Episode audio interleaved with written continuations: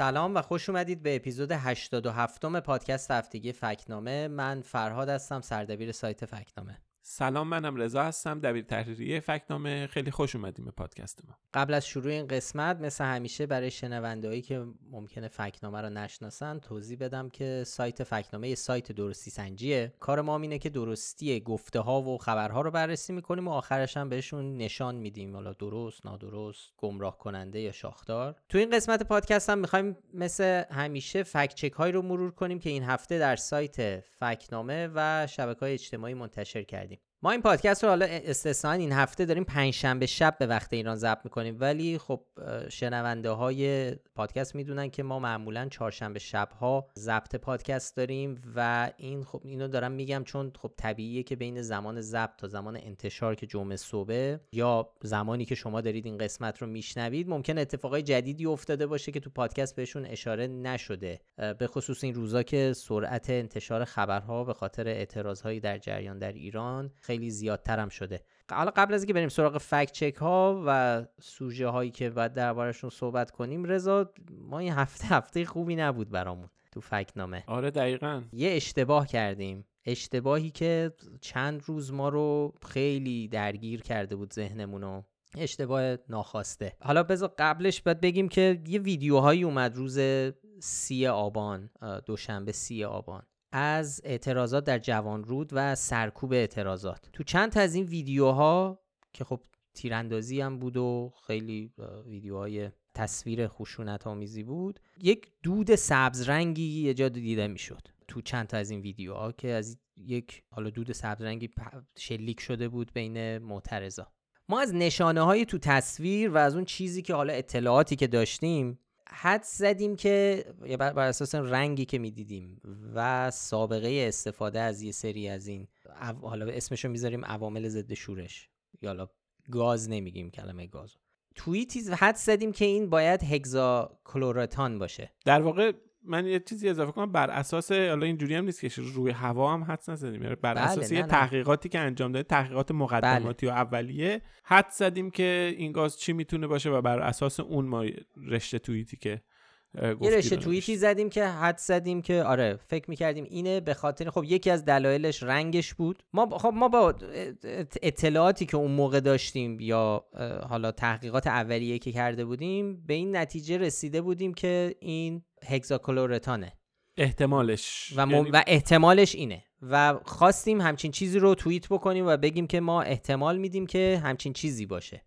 رضا می‌خوای یه خلاصه ای بگو که بر چه اساسی ما اینو همچین احتمالی دادیم. خب برگردیم به همون روز دوشنبه سی آبان. خب ما این ویدیو رو دیدیم. یکی از بچه همون رفت یه تحقیقات مقدماتی انجام داد روی این ویدیو. رفت یه سری تصاویر و عکس ها و اینهایی رو دید. یه تحقیق کرد ویژگی های این گاز رو چیزایی که ویژگی های این دودی که پخش شده بود رو. اینها رو یه ریسرچی کرد و اوورد و به این نتیجه رسیدیم که احتمالا این گاز یعنی مشخصاتی که داریم الان اینجا توی این تصویری که از جوان رود اومده می‌بینیم. ما گفتیم خب به حالا این نتیجه تحقیقات مقدماتیمون رو بیایم الان یه توییت بزنیم. شاید اطلاعات دیگه ای به واسطه مخاطبامون به دست ما برسه. از اون طرف خب بچه ها رو ما خواستیم که برن کار تحقیق خیلی کامل رو انجام بدن روش.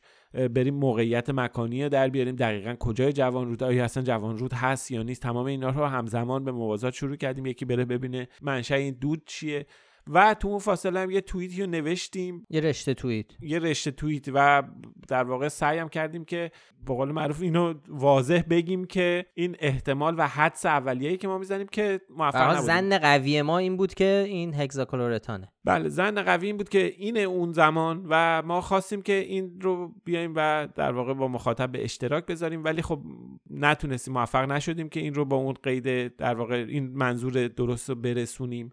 ما توی اون توییت از یک واژه نامناسب استفاده کردیم و اون قید احتمالا رو هم موقع نوشتن یه جای دیگه ای نوشتیم که عملا انگار ما داریم یه حرف قطعی رو می‌زنیم. می‌خوای یه دور اون توییتی که نوشتیم آره توییتی که ما نوشتیم و حالا درد سراش هم بعدا میگیم این بود توییت که گاز استفاده شده در این ویدیو هگزاکلورتان احتمالا یک عامل اعصاب است که موقتا فعالیت سیستم عصبی مرکزی را مختل می کند بعد از شلیک یک واکنش دو مرحله‌ای در کپسول ایجاد می شود که در آن کلور با فلز روی ترکیب شده و کلورید روی می دهد که گازی به رنگ سبز کمرنگ است. حالا در ادامه هم یه توضیحات دیگه هم دادیم درباره اثرات اولیه این ولی حالا همین توییت مهم بود و حتی آره، این- از این توییت هم فقط اون قسمت احتمالا یک عامل اعصاب یعنی اون قسمتی که ما اشتباه کردیم. این خب عدد- یعنی در واقع این رو گرفتم و با یه سرعت خیلی زیادی این رفت تو شبکه های اجتماعی و شروع اشتباه ما هم اینجا این بود که ما اول باید می‌گفتیم احتمالا گاز استفاده شده در این ویدیو. یا مثلا می‌گفتیم گاز استفاده شده در این ویدیو احتمالا هکساکلورتان است و کلمه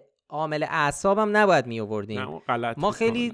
اون غلط بود. اصلا عامل اعصاب نیستیم. یعنی جزو اون دستبندی ها قرار نمی‌گیره. ما چون یک اشتباه کلامی انگار ولی از بس عجله داشتیم برای فرستادن این توییت و قضیه به نظرمون فوری می اومد و واقعا هم جدی بود. این اشتباه کردیم. خیلی زود ما یه توییت در ادامه و به عنوان برای تصحیح یا توضیح فرستادیم که این کلمه عامل اعصاب اشتباه دقیق نیست. ما نباید اینو می‌گفتیم. ولی هنوز احتمال میدیم اون گازی که داره اون چیزی که استفاده شده عاملی که استفاده شده هگزاکلورتانه که حالا ما اینجا می‌تونیم بهش بگیم HC از این به بعد. ولی این خیلی فایده ای نداشت. همونجور که گفتی یهو به اصطلاح ترکید این توییت و به خاطر اعتباری که شاید فکنامه داشته مورد اعتماد خیلیا بوده خیلیا بهش اعتماد کردن پخشش کردن و فراتر بردنش. یهو تبدیل شد به اینکه سلاح شیمیایی استفاده کرده حکومت.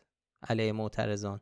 که اصلا ما از اول هم اینو نگفتیم ولی اون کلمه عامل اعصاب ذهنها رو برد طرف مثلا سلاحایی مثل گاز خردل و سارین و این صحبت ها که در جا می‌کشه و خیلی وحشتناکن و به شدت ممنوعن. سلاحهای کشتار جمعی محسوب میشن. اصلا یهو تبدیل شد به یه چیز دیگه. علی کریمی توییت ما رو گذاشت و نمی‌دونم دیگه کی. خیلی ها گذاشتن. خیلی خیلی از رسانه ها به نقل از ما سریع این خبر رو کار کردن. هر چند ما اون توییت بعدی رو براشون فرستادیم ولی خب خیلیشون تصحیح نکردن. و این اصلا تبدیل شد به یک موضوع دیگه و من الان هم هنوزم دارم می‌بینم یه عده دارن توییت می‌کنن که آره سلاح شیمیایی استفاده شده. به هر حال ما روز چهارشنبه بالاخره پاک کردیم توییتو با اینکه خب خیلی پخش شده بود. چند تا like داشت؟ 13 هزار تا like در توییتر. نمی‌دونم هزاران ریتوییت و همینجوری از دست ما خارج شده بود. ولی به هر حال دیدیم راهی نداره. باید پاکش کنیم. یه رشته توییت فرستادیم با عنوان توضیح و تصحیح که همه این قصه رو توضیح دادیم که ما عجله کردیم و باید پاک کنیم و این قصه اونجوری که ما گفتیم دقیق نبود. دقیقا. دو سه روز سختی بود. چون واقعا خودمون ناخواسته ما که اصلا کارمون اینه که با اطلاعات نادرست مبارزه بکنیم خودمون رو به خاطر بیدقتی تو موقعیتی قرار دادیم که خودمون شدیم بس... یعنی سهون شدیم عامل پخش شدن یک اطلاعات نادرست. زمینه سازه در واقع. زمینه ساز شدیم. آره ما نه ما ما آره اون سلاح شیمیایی رو ما چیز استفاده نکنیم ولی ما زمینه ساز یک حرف نادرستی شدیم که خب می‌دونیم که ما بارها تو این پادکست گفتیم که چه آسیب هایی می‌تونه بزنه به زندگی مردم. آقا فرهاد یه نکته ای. چند نفرم ازمون سوال کردن و واقعا هم سوال به جاییه. چرا تقریبا دو روز طول کشید که ما اون توییت اولیا رو حذفش کردیم؟ می‌خوای یه ذره صحبت بکنیم درباره اینکه چرا این دو روز طول کشید؟ ببین ما امید داشتیم که اون متن اون توییت اصلاحیه‌ای که زدیم اولا تاثیر بذاره قضیه رو برگردونه به راه درست. این یه مدت وقت گرفت. بعد ما همزمان شروع کرده بودیم از تحقیقات جدیتر رو پیش بردن. به کارشناسا ایمیل می‌زدیم. ولی خب تا, مد... تا مدتی ما تقریبا مطمئن بودیم که حداقل اینکه این گاز HCA هگزاکلورتان یعنی زن قوی این بود که این همچین چیزیه.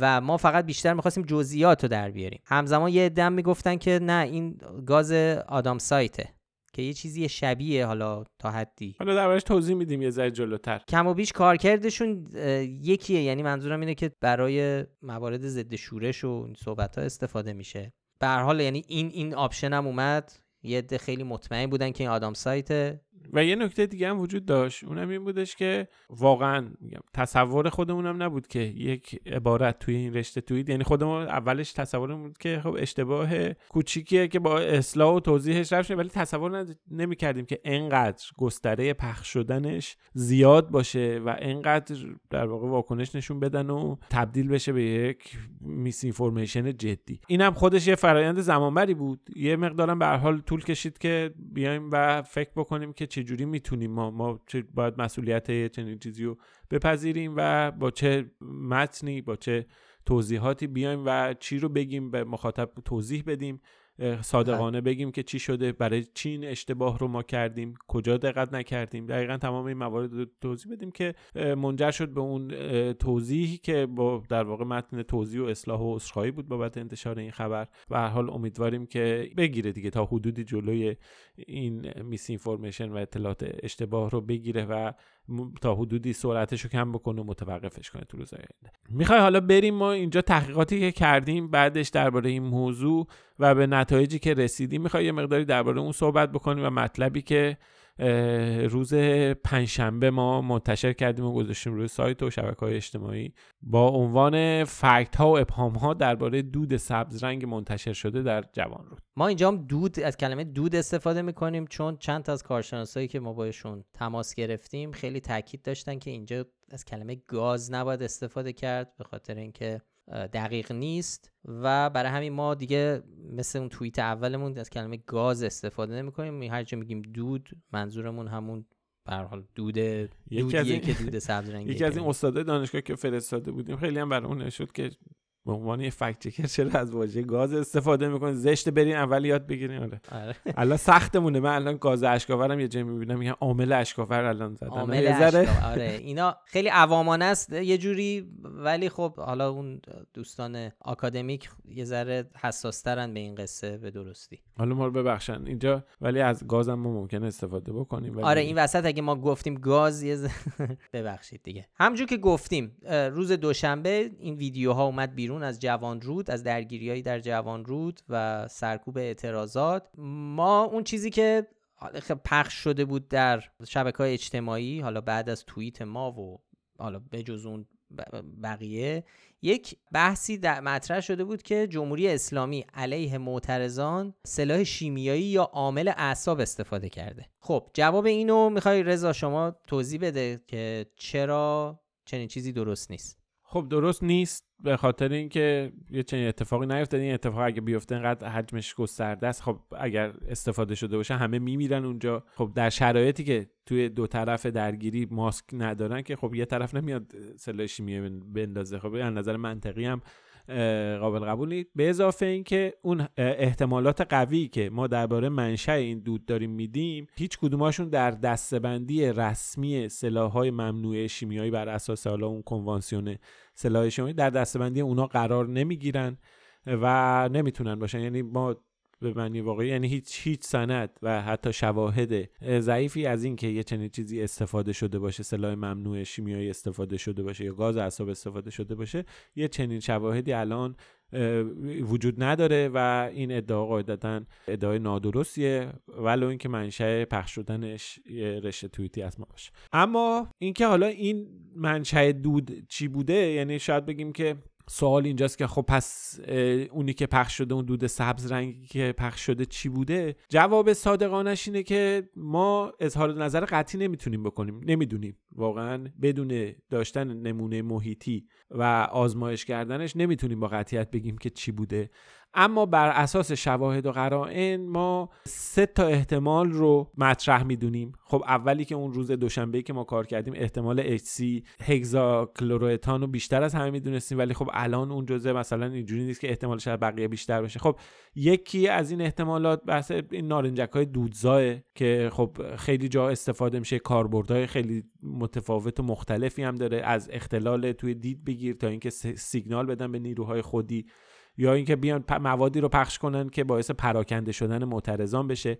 به طور مشخص یکی از احتمالات استفاده از نارنجک های دودزای M713 که ساخت وزارت دفاع جمهوری اسلامیه که اتفاقا از همین نارنجک ها توی تظاهرات سال 2019 عراق تظاهرات ضد دولتی اونجا استفاده شده بود یعنی ایران داده بود. اونجا پوکاهاش اومدن بررسی کردن یه تحقیقاتی هم عفو بین الملل انجام داد هم گروه تحقیقاتی بلینکت انجام دادن و قشنگ بررسی کردن. خب خیلی محتمله که اونجا در جوان رودم از همونها استفاده شده باشه. حالا یک نوعی از این نارنجک های دودزا یعنی یکی از موادی که می‌تونه توی نارنجک های دودزا باشه همون HC یا هگزاکلوروتانه این به هر حال این دودش می‌تونه هر رنگی باشه می‌تونه سفید باشه می‌تونه یعنی دودش همینجوری سفیده ولی می‌تونه رنگی هم باشه. یعنی این احتمال وجود داره و بویی هم که میده یه بویی شبیه کافوره. اینجوری که حالا ما تحقیق کردیم و پرسیدیم از منابع و چیزایی هم که داره اثرات و عوارضی هم که داره باعث سرفه و تنگی نفس میشه و یه اختلال موقتی ایجاد می‌کنه توی سیستم عصبی حالت تهوع اینا. میده و در دراز مدت هم می‌تونه باعث آسیب‌های جدی کلیوی و کبدی و سرطان و اینا بشه. اینا همه اطلاعاتیه که درباره این وجود داره. یه گزارش هایی قبلا منتشر شده. گفتن که در ناآرامی های آمریکا اون جنبش Black Lives Matter توی اونجا توی پورتلند استفاده شده از این گاز که حالا به هر حال توی یه سری گزارش هست که این کارو کردن. و بحث احتمالش توی همون تظاهرات ضد دولتی توی عراق هم مطرح بوده که نیروهای وابسته به جمهوری اسلامی اونجا گفتن که این رو استفاده کردن و همین تقویت می‌کنه. احتمالی که به حال نیروهای نزدیک به ایران یا چنین چیزهایی رو گرفتن از ایران و محتمله که خود نیروهای امنیتی ایران هم از همینا استفاده کنند خب یه احتمال دیگه ای هم که مطرح میشه و خیلی هم قویا معتقدن اینه خیلیایی که میگم حالا منظور افرادی تو شبکه های اجتماعی عامل دی ام یا معروف به آدام سایته که حالا گازیه که به بهش عامل استفراغ هم گفته میشه وامیتینگ ایجنت که برای متفرق کردن تجمعات استفاده میشه. این چقدر احتمالش هست؟ یا ویژگیاشو می‌خوای مروری بکنیم رضا؟ قدری که ما تحقیق کردیم پرسجو کردیم خب این به صورت ذرات معلق تو هوا پراکنده میشه. رنگش توی دمای اتاق بلوراش رنگ سبز رنگه که حالا بین حالا سبز روشن تا زرد دیده میشه. اما وقتی که تو هوا میاد پخش میشه هر چی غلظتش تو محیط بیشتر بشه بیشتر به رنگ زرد متمایل میشه. خب از این جهت خب شبیه اون چیزیه که ما می‌بینیم. سبز کمرنگیه که با زرد حالا چیز شده. از اون طرف عوارضی که داره خب باعث میشه که تحریک می‌کنه چشما رو ریاها رو. باعث عدسه میشه سردرد میشه تهوع استفراغ و اینها ایجاد می‌کنه. که این عوارض با حالا گزارش هایی هم که منابع محلی بعضا دادن بعد از از محل حالا گزارش کاملی ما ندیدیم. ولی خب به هر حال گزارش که شنیده هایی که هستش همخانی داره و این احتمال هم خیلی به صورت جدی وجود داره که اون چیزی که استفاده کردن توی جوان رو همین آدم سایت باشه ما از اولم این احتمال آدم سایت مطرح بود ولی چیزی که ما رو بیشتر دور می‌کرد از این احتمال اینه که سابقه استفادهش حالا به جنگ جهانی اول برمیگرده. ولی مدت هاست که به عنوان عامل کنترل شورش تو اکثر نقاط دنیا این منسوخ شده استفاده از آدم سایت بله بله. و گزارش های جدی و اخیری ما نداریم که از این از این عامل در تجمعات و اعتراضات و حالا به عنوان ضد شورش استفاده شده باشه. ولی اخبار حالا تایید نشده ای از این سایت هایی که حالا خیلی نمیشه اطمینان کامل بهشون داشت. حالت بلاگ و اینا دارن. ولی یه اخبار تایید نشده ای هست مبنی بر استفاده این ماده تو تظاهرات ضد حکومتی ونزوئلا بین سال 2014 تا 2017 ولی میگم باز ما سند قطعی مثل تحقیقات امنستی عفو بین الملل یا گروه های معتبری مثل بلینکت و اینا ما جایی نشنیدیم که این گاز استفاده شایعه استفاده ازش توی هنگ کنگ هم بود که اونم تایید نشده یعنی اونم در واقع اونم تایید شده و اصلا رد شده اون که رد شده. برای همینه که خیلی احتمالش احتمالش کمه ولی غیر ممکن نیست. چون همونجور که گفتی شاهدان عینی که اونجا بودن عوارضی رو که توضیح میدن خیلی شبیه تره به آدام سایت چیزایی که تجربه کردن. برای همین غیر ممکن نیست می‌تونه استفاده شده باشه ولی احتمالش خیلی پایین اومده بود برای ما چون یه عامل منسوخه. آره هم منسوخه یه جای نوشته آره ابسولیته یعنی اصلا فراموش شده است انگار. این که ما احتمال می‌دادیم خب اون, اون چیزی که تو عراق استفاده شده که خب خیلی منشه ایرانی هم داشته احتمال اینو بیشتر می‌کنه که HC باشه. ولی با این حال بازم میگم نمی‌تونیم صد درصد رد کنیم که آدم سایت بوده چون شواهدی وجود داره که شبیه بیشتر می‌بره ما رو به سمت می‌دونم آره جواب قطعی نداریم. آدم همه دوست دارن بالاخره تکلیف معلوم بشه ولی خب خیلی وقتا تو این موارد اینجوری نیست که سیاه و سفید باشه جواب قطعی داشته باشیم. به خصوص وقتی که ما یه احتمالی رو مطرح کردیم و اصلا دیدیم که چجوری یهو تبدیل شد به یک با یک کلاق چلقه کلاقی تبدیل شد به یه چیز عجیب غریب دیگه. خلاصه خیلی متاسفیم از اون اتفاقی که افتاد. در حال. واقعا سخت بود این دو سه روز چون سخت دیگه. این همه وقت آدم بذاره برای مبارزه اطلاعات نادرست میس اینفورمیشن بعد یک اشتباه و عجله کردنمون تو نوشتن توییت. تبدیل بشه خودش به یک میس اینفورمیشن دیگه توی اون رشته توییت آقا فرهاد که ما به عنوان عذرخواهی منتشر کردیم توی یکی از توییتر نوشتیم که به هر حال اینو ما توی واقعا میگم توی هفته گذشته در معرض حجم واقعا انبوی از گزارش ها و عکس فیلم و اخباری قرار داشتیم که باید اونا رو تو سریع ترین زمان ممکن بررسی کنیم. یعنی باید اونا رو می‌رفتیم فکت چک می‌کردیم. و اینو اولا که خیلی خوب برامون مخاطبا میفرستن توقع دارن و به حقم توقع دارن که ما این کارو بکنیم. از اون طرف خودمونم احساس می‌کنیم که ما الان به حال به عنوان یه پلتفرم فکت الان در شرایطی که مهم یعنی بزرگترین اعتراضات خیابانی تاریخ جمهوری اسلامی داره اتفاق میفته. همه اخبار و چیزای ممکن رو تحت تاثیر قرار داده. ما هم احساس وظیفه می‌کنیم که باید بیایم فکت چک بکنیم. خب ما ولی باید همیشه بین اینکه یه مطلب رو چه زمانی منتشر کنیم سریع ترین حالت و اینکه دقت باشه یه تعادلی برقرار کنیم.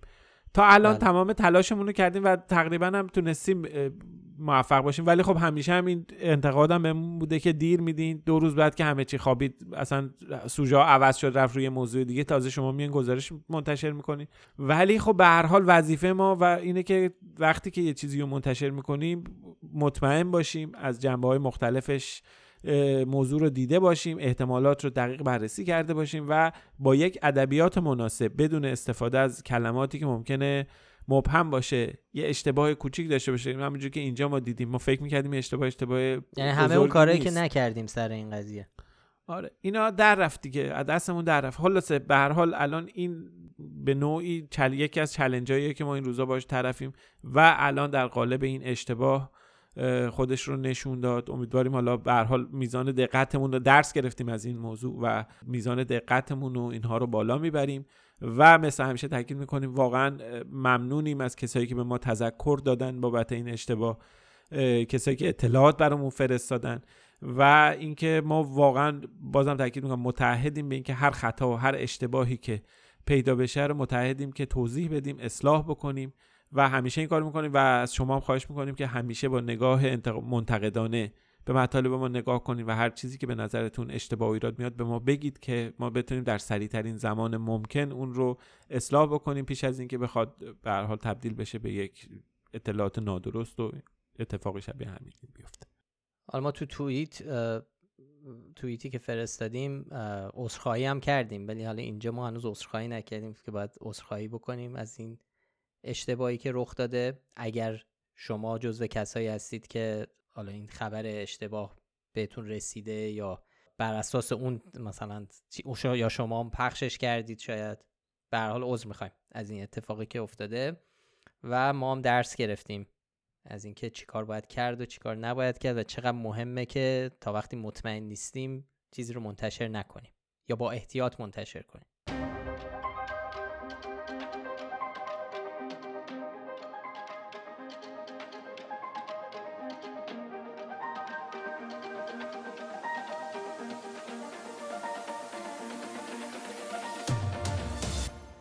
به غیر از جوان رود شهر ایزه در استان خوزستان هم یکی از جاهایی بود که تو این چند روز گزارش ها و ویدیوهای زیادی از درگیریاش منتشر می شد به طور مشخص هم خبری که خیلی باستاب داشت به رگبار بستن تعدادی از مردم بود که یکی از قربانیانش کیان پیرفلک نه ساله بود که بر اساس گزارش ها با خانوادش تو ماشین بودن. ماشین به رگبار بسته میشه و کیان از دنیا میره و پدرش هم در حالی که گلوله خورده بوده به بیمارستان منتقل می‌کنه. ولی خب به طور کلی ماجرا و فیلمی که ازش یا درباره این ماجرا منتشر شده باعث شد که ما هم به سراغ ویدیویی بریم که منصوب به ماجراهای ایزه است.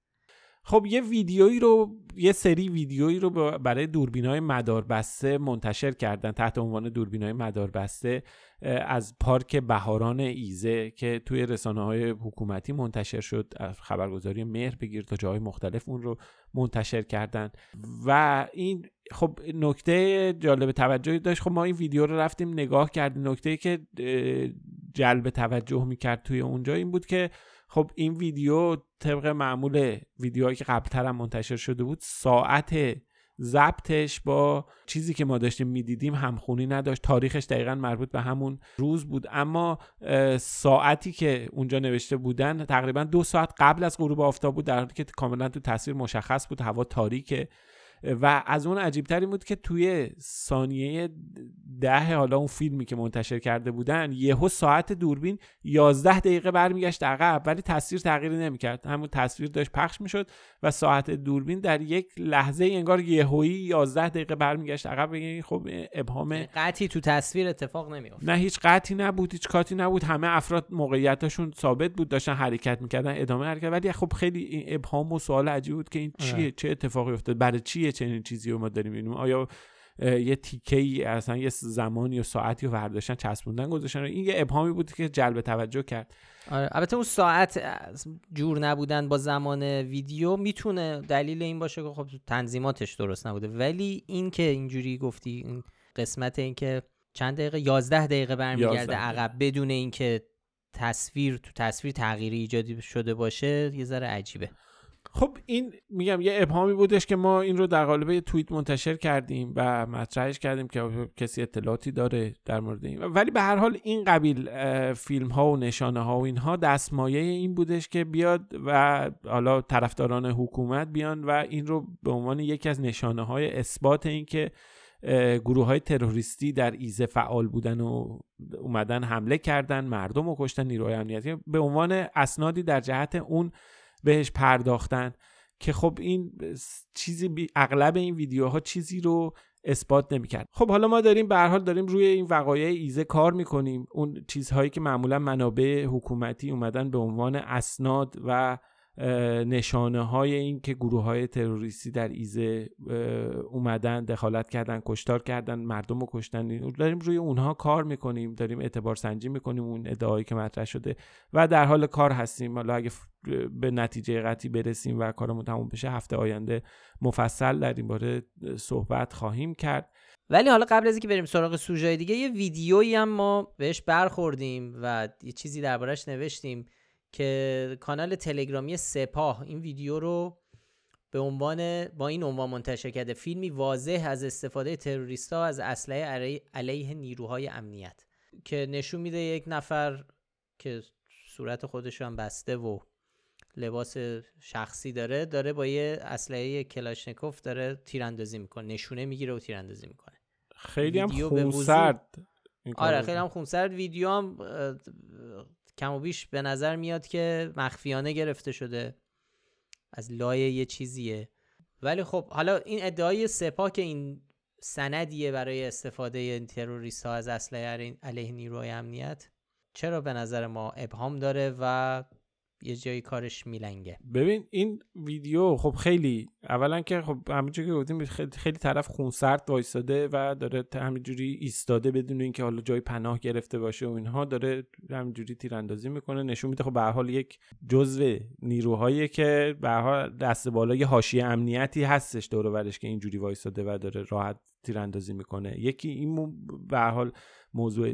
بعد موضوع دومی که همین ویدیو قبل از اینکه بیاد توی این کانال تلگرامی سپاه منتشر بشه به عنوان تیراندازی ماموران به مردم در مردم پیرانشهر منتشر شده بود. یعنی اینو به عنوان اینکه دارن نیروهای امنیتی به سمت مردم تیراندازی می‌کنن منتشر شده بود. ببین ما نمی‌دونیم. تصویر خیلی بسته است خیلی نشانه های داخل تصویر خانا نیستن. نمی‌دونیم دقیقا زمان و مکان این ویدیو کجاست.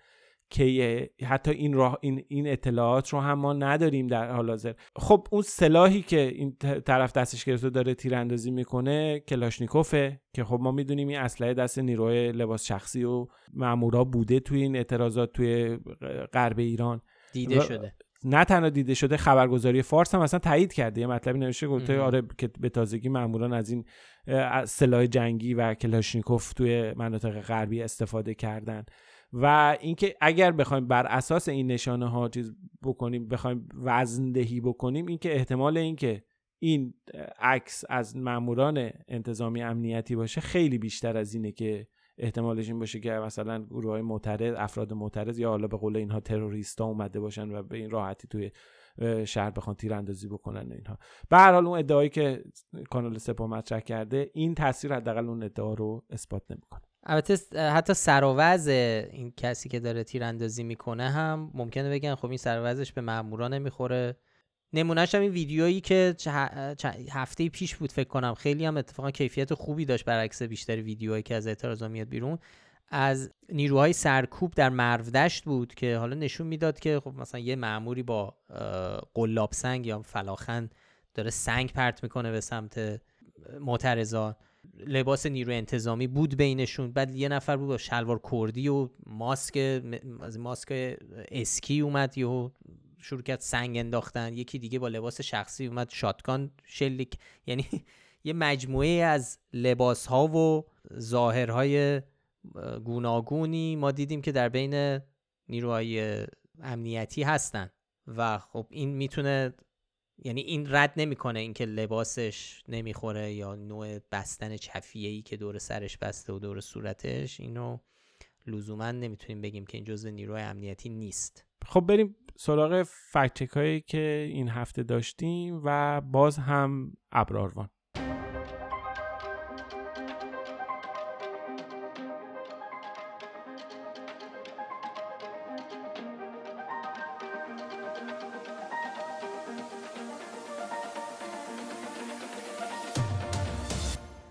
خب ما این هفته هم درباره ابراروان فکت چک داشتیم که می‌خوایم دربارهش صحبت کنیم.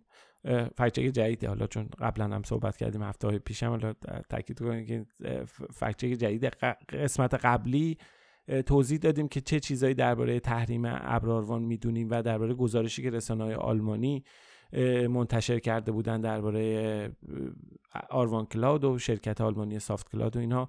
مفصل حرف زدیم.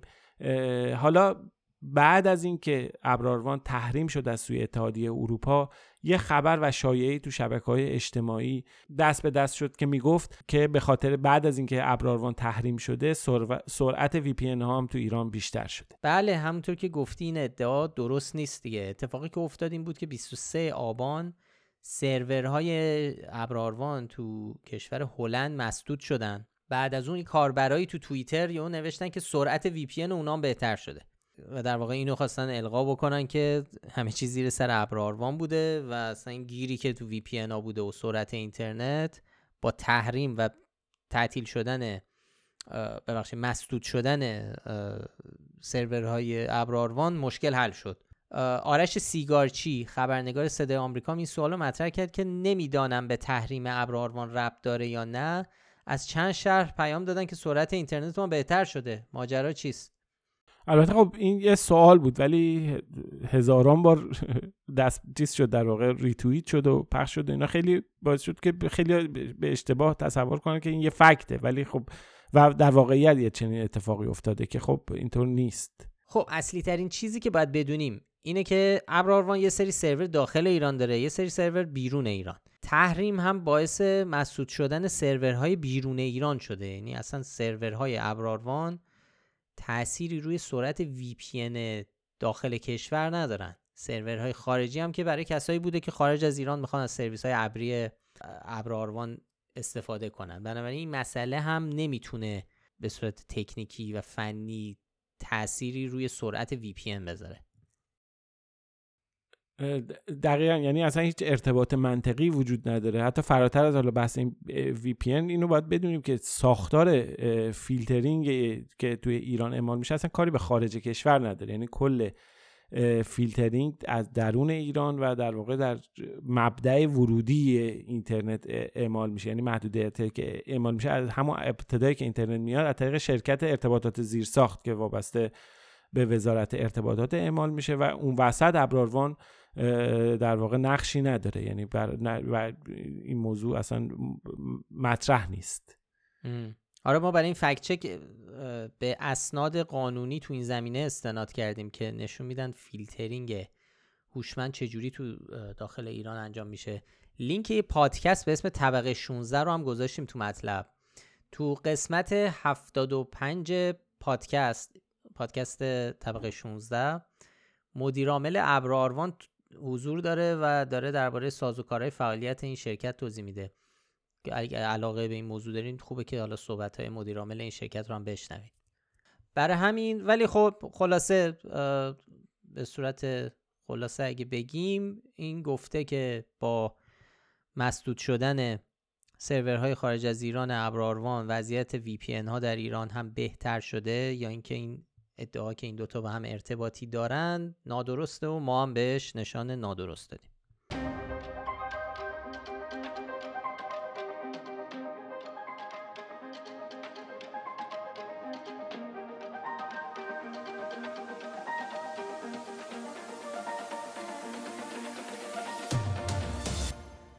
فکچک دیگه ای که این هفته بهش پرداختیم مربوط به ادعای علیرضا زاکانی شهردار تهران بود. آقای زاکانی درباره گزارش ناسا صحبت کرده بود و گفته بود هیچ قرینه ای برای ادعای ناسا درباره مشاهده یک ابر متان در جنوب تهران وجود نداره. بله ناسا روز سوم آبان این گزارش رو منتشر کرده بود و گفته بود که یه ابر متان 5 کیلومتری تو جنوب تهران مشاهده شده تصاویرش رو منتشر کرده بود. اما آقای زاکانی مسئله رو رد کرده و ارجاع داده به یه سری تحقیقاتی که گروه های علمی و تحقیقاتی و تخصصی نظر شهرداری تهران دارن انجام میدن و اینجوری مسئله رو جواب داده. نکته که راجع به گاز متان هست؟ بحث این هستش که یک در واقع ناسا یه چیزی رو اعلام کرده و به هر حال خدمت شما ارز کنم که این برای ما اعتبار نداره. برای ما اعتبار نداره. ما الان از طریق مجموعه در واقع محیط و مجموعه در واقع دانشگاهی مرتبط با این حوزه از دیروز یا پیروز دنبال کردیم که خدمت شما از کنم یک کارگروهی شکل بگیره مجموعه شکل بگیره. بعد از اونم مهدی چمران رئیس شورای شهر میاد و یه مدعی میشه که اصلا این عکس منتشر شده ربطی به جنوب تهران نداره اصلا برای یک کشور دیگر. اما خب اینها این این ادعاها نه اون چیزی که آقای زاکانی گفته که هیچ قرینه ای و هیچ شواهد و اسنادی برای اثبات ادعای ناسا وجود نداره و نه این چیزی که مهدی چمران گفته که این اصلا مربوط به جنوب تهران نیست. اینا هیچ کدوم پای و اساس علمی ندارن و ادعاهای مردودی هستن. ما خودمونم به صورت جداگونه این مسئله رو با داده‌های ماهواره Sentinel 5P بررسی کردیم. به صورت عمومی هم قابل دسترس شما می‌تونید همین مراحل رو طی کنید ببینید ماجرا از چه قرار بوده. و ببین اصلا اینکه میگیم به صورت عمومی در دسترسی یعنی ما به عنوان fact روزنامه نگار شما به عنوان شنونده پادکست کسایی که اصلا می‌تونن گوگل بکنن یا گوگل ساده بکنن می‌بینن که ابزارها هست ماهواره هست برای سنجش گاز متان در دسترس هم, هم قطعا این در دسترس نیروهای دانشگاهی و نیروهای متخصصی که زاکانی داره بهشون ارجاع میده در دسترس اونا هم هست اونا هم به راحتی می‌تونن بیان و سنجش بکنن. و این حرف اصلا کلا یه ذره عجیب غریبه که آخه چجوری ممکنه یه نهاد تخصصی دانشگاهی که داره روی این موضوع کار می‌کنه نتونسته باشه بره قرینه ای پیدا کنه یه ذره عجیب غریبه. این تصویری که ناسا منتشر کرده خب با یه استفاده از یه ابزار جدید و پیشرفته به اسم امیت تصویر برداری شده که یه سامانه تصویربردار تیف سنجیه که اخیرا متصل شده به ایستگاه فضایی و با کمک یک تلسکوپ نور رو جمع آوری می‌کنه و بعدش با یه تیف سنج میاد نوری رو که ذخیره کرده توی طول, طول موجای مختلف در واقع اون رو سنجش می‌کنه. و بیشتر برای چیزای تغییرات آب و هوایی و اینها هست و خیلی هم بهش استناد تمام محققا و اینها در واقع یه منبع و مرجع خیلی خوبیه که بیاد و در اختیار کسایی که دارن این به صورت تخصصی دنبال می‌کنن قرار بگیره. ما تو اپیزودی که درباره تلسکوپ جیمز وب هم صحبت کردیم به این مسئله طول موج اشاره کردیم. خب چشم انسان بخشی از طیف ها رو دریافت می‌کنه. مثلا ما نمی‌تونیم امواج رادیویی رو با چشممون ببینیم ولی خب با دستگاه میشه این رو دریافت کرد. این دستگاه هم همینطوره. می‌تونه بازه زیادی از تیف ها رو جمع آوری کنه. بله دقیقا. یه ویدیو هم گذاشتیم که نحوه جمع آوری نورا رو توضیح میده. توی سایت هست می‌تونید بهش مراجعه بکنید.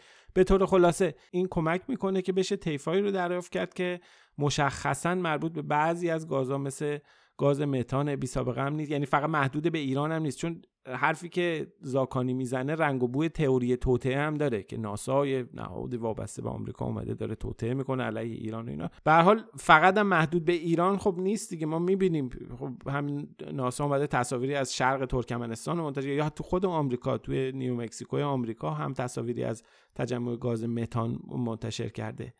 و نکته اینه که به هر حال گاز متان خیلی اهمیت داره. سنجش در واقع گاز متان. به خاطر اینکه جزء گازهای گلخانه‌ایه. که وجودش تو جو زمین تاثیر مستقیمی رو گرم شدن زمین داره و از این جهت برای دانشمندا مهمه که بتونن اون رو سنجش بکنن و ببینن که کجا منابع انتشار گاز متان هستش. حالا حالا غیر از این تأثیری که رو اقلیم و آب و هوا می‌ذاره اصلا روی سلامت انسان ها که هیچی همه جاندارا تاثیر داره. تو مطلبم توضیح دادیم که چرا وجود چنین چیزی خطرناکه. و می‌تونه عوارض داشته باشه عوارضی مثل سرفه سوزش چشم و بینی و گلو مشکلات تنفسی ایجاد می‌کنه و خب گاز بیبویی هم هست. می‌تونه اکسیژن رو هم تو فضاهای بسته جابجا کنه باعث کمبود اکسیژن در محیط بشه. بله حالا به هر حال ما همونجوری که گفتی رفتیم خودمونم این سراغ این منابع عمومی که هستش برای سنجش متان سراغ داده هایی که مال ماهواره Sentinel 5P رفتیم که خب برای اندازه‌گیری انواع گازهای گلخانه‌ای تو جو زمین استفاده میشه. داده هاشم در اختیار عمومه. رفتیم دقیقا تو همون بازه تاریخی که ناسا تو گزارش آورده بود چون تاریخ دقیق نداشت. یعنی رفتیم توی سه ماه بازه زمانی سه ماهه. بررسی کردیم دیدیم که بله به حال نقطه زرد تو تصاویر ماهواره هست. نمودارام نشون میده که در جنوب تهران به حال یک ابر و توده ای از گاز متان وجود داره. جدیترین و قوی ترین حدس و توضیحی هم که برای اینها هستش به حال برای منبع این گاز متان هستش. آرادکو تو جنوب تهران مجتمع اون پردازش و بازیافت زباله است که عجیب هم نیست. به حال یکی از منابع انتشار گاز متان همین زباله هاست که گاز متان متساعد می‌کنن. به همین دلیل حالا به حال ما به همین دلیل می‌تونیم بگیم که نه قرینه ها وجود داره شواهد وجود داره فکت ها وجود داره و این فکت ها و شواهد قرائن جمع قرینه به هر حال اینها برای آدمای معمولی هم قابل مشاهده است. چه برسه به نهادهای تخصصی و دانشگاهی که شهردار تهران مدعیه که دارن با شهرداری برای سنجش این گازها همکاری می‌کنن این وسط یکی از استارتاپ های ایرانی هم فکر کنم یه گزارشی منتشر کرد و تایید کرد وجود گاز متان در جنوب تهران ولی حالا به حال هنوز زاکانی میگه که ما داریم بررسی می‌کنیم و نهادهای تخصصیمون و دانشگاه تهران و اینا دارن روی موضوع کار می‌کنن. ولی خب واضحه که دستگاه سنجش نشون میده که این گاز الان توی جنوب تهران وجود داره.